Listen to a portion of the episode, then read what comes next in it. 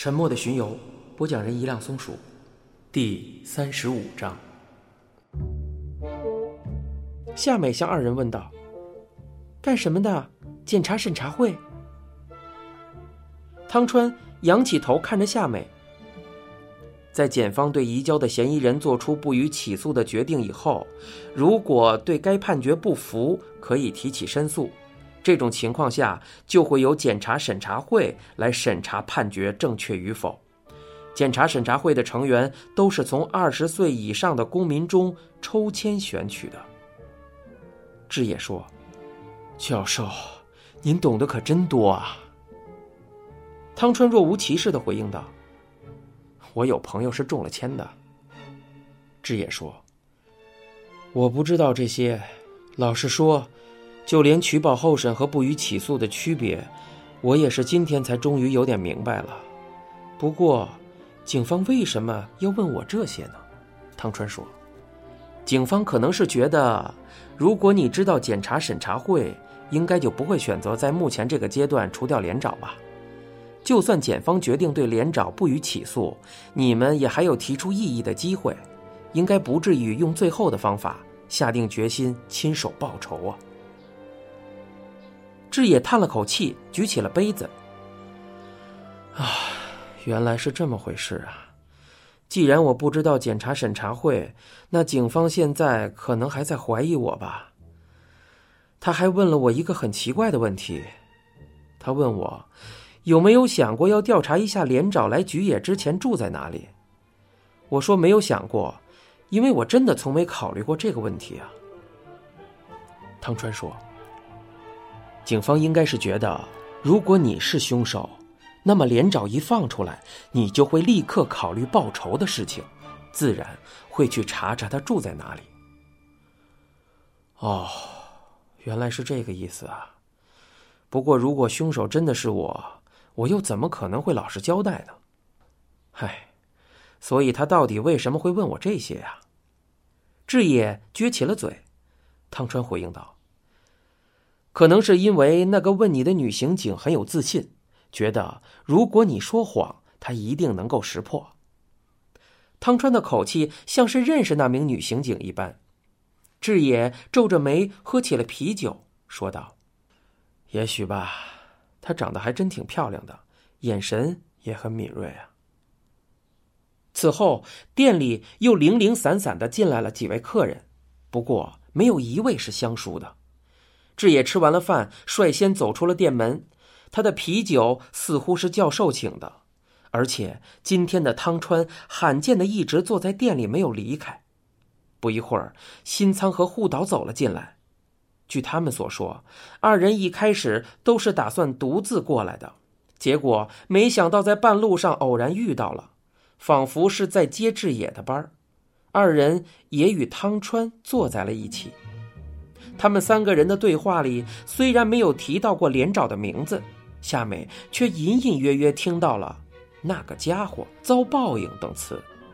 他甚至还听他们提到了警察。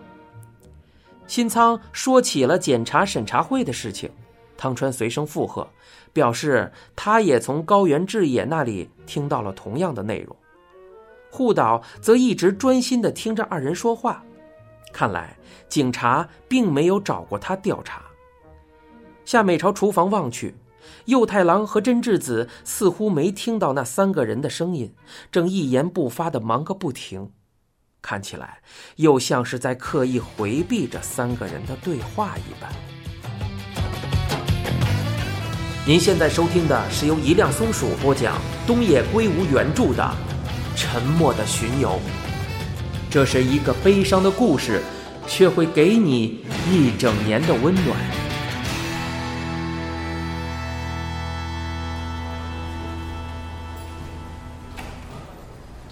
似乎是听到了什么声响，草剃一下子睁开了眼睛。日光灯下，一片雪白的墙壁映入了他的眼帘。草剃一时间没有反应过来身在何处，他眨了眨眼睛，转头看了看四周。这才意识到自己是在菊野分局的一间会议室里。草地的斜后方传来了一个声音，他回头一看，内海勋正站在门口。不好意思，我好像吵到你了。草剃拿起盖在身上的毛毯，问道：“这是你盖的？”“是的，指挥官可不能感冒啊。”内海勋答道。草剃苦笑了一下，将毛毯放在一旁的椅子上。我好像迷迷糊糊睡着了。他看了一眼手表，已经十一点多了。这么晚了。你怎么还没走啊？内海勋答道：“我在确认高原置业的不在场证明，还找了和他一起观看巡游的两名同事询问了情况。结果怎么样？”内海勋走到草剃的身旁，回应道：“基本与他供述一致，大部分时间应该都是和同事在一起的。”草剃说：“从最初的报告来看。”他有一段时间和同事分开行动了吧？是的，除去路上花费的时间，应该还有四十分钟左右。四十分钟啊！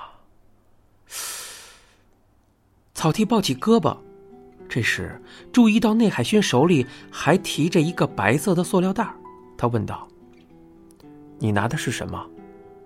内海勋回答道：“啤酒和零食。”我觉得您可能要休息一会儿。草剃指了指桌子，说道：“有这些东西还不赶紧拿出来？”他余光看着内海从塑料袋中取出啤酒和零食，一边将视线落在了那份还没有写完的报告上。虽然已经列举出不少内容，但还不足以让他欢欣鼓舞的去找监工汇报。今天中午。菊野分局向警视厅正式递交了协助调查的请求，而草剃所在的小组也被如约派往了菊野分局。不过，根据搜查一科科长等人的判断，联合搜查本部的成立仍需暂缓。监工对草剃是这样说的：“是不是他杀？目前还不确定。上层领导的意思是。”在死因确认之前，先看看情况再说。不过，要是等到确认他杀无误之后再展开调查，可能会有些晚呐。所以，你们展开行动的时候，就先假设搜查本部已经成立了吧。草剃立刻调集部下，与菊野分局共同召开了一场侦查会议。虽然连长并不一定是被人所杀。但是在决定侦查方案时，理应以凶杀案为前提去考虑。草剃首先想知道的是病木一家，特别是病木佑太郎的不在场证明是否属实。针对这一问题，菊野分局的侦查员已经在昨天夜里进行了调查，结果与今天早上汤川的说法并无出入。当天白天，就在病木食堂快要打烊的时候，一位女客人突然自称身体不适，病木佑太郎便开车带她去了医院。随后，他的妻子真智子也赶了过去。二人一直在医院里等待客人看完病。万幸的是，检查结果并没有什么异常，这位客人也很快好转了。于是，病木夫妇在下午四点半左右离开医院，回到了店里。因为马上就要到晚上营业的时间了，两个人匆匆忙忙的在厨房里准备了起来。当天下午五点半时候，病木食堂照常开门营业。没过多久，一位姓汤川的熟客便走了进来。今天上午。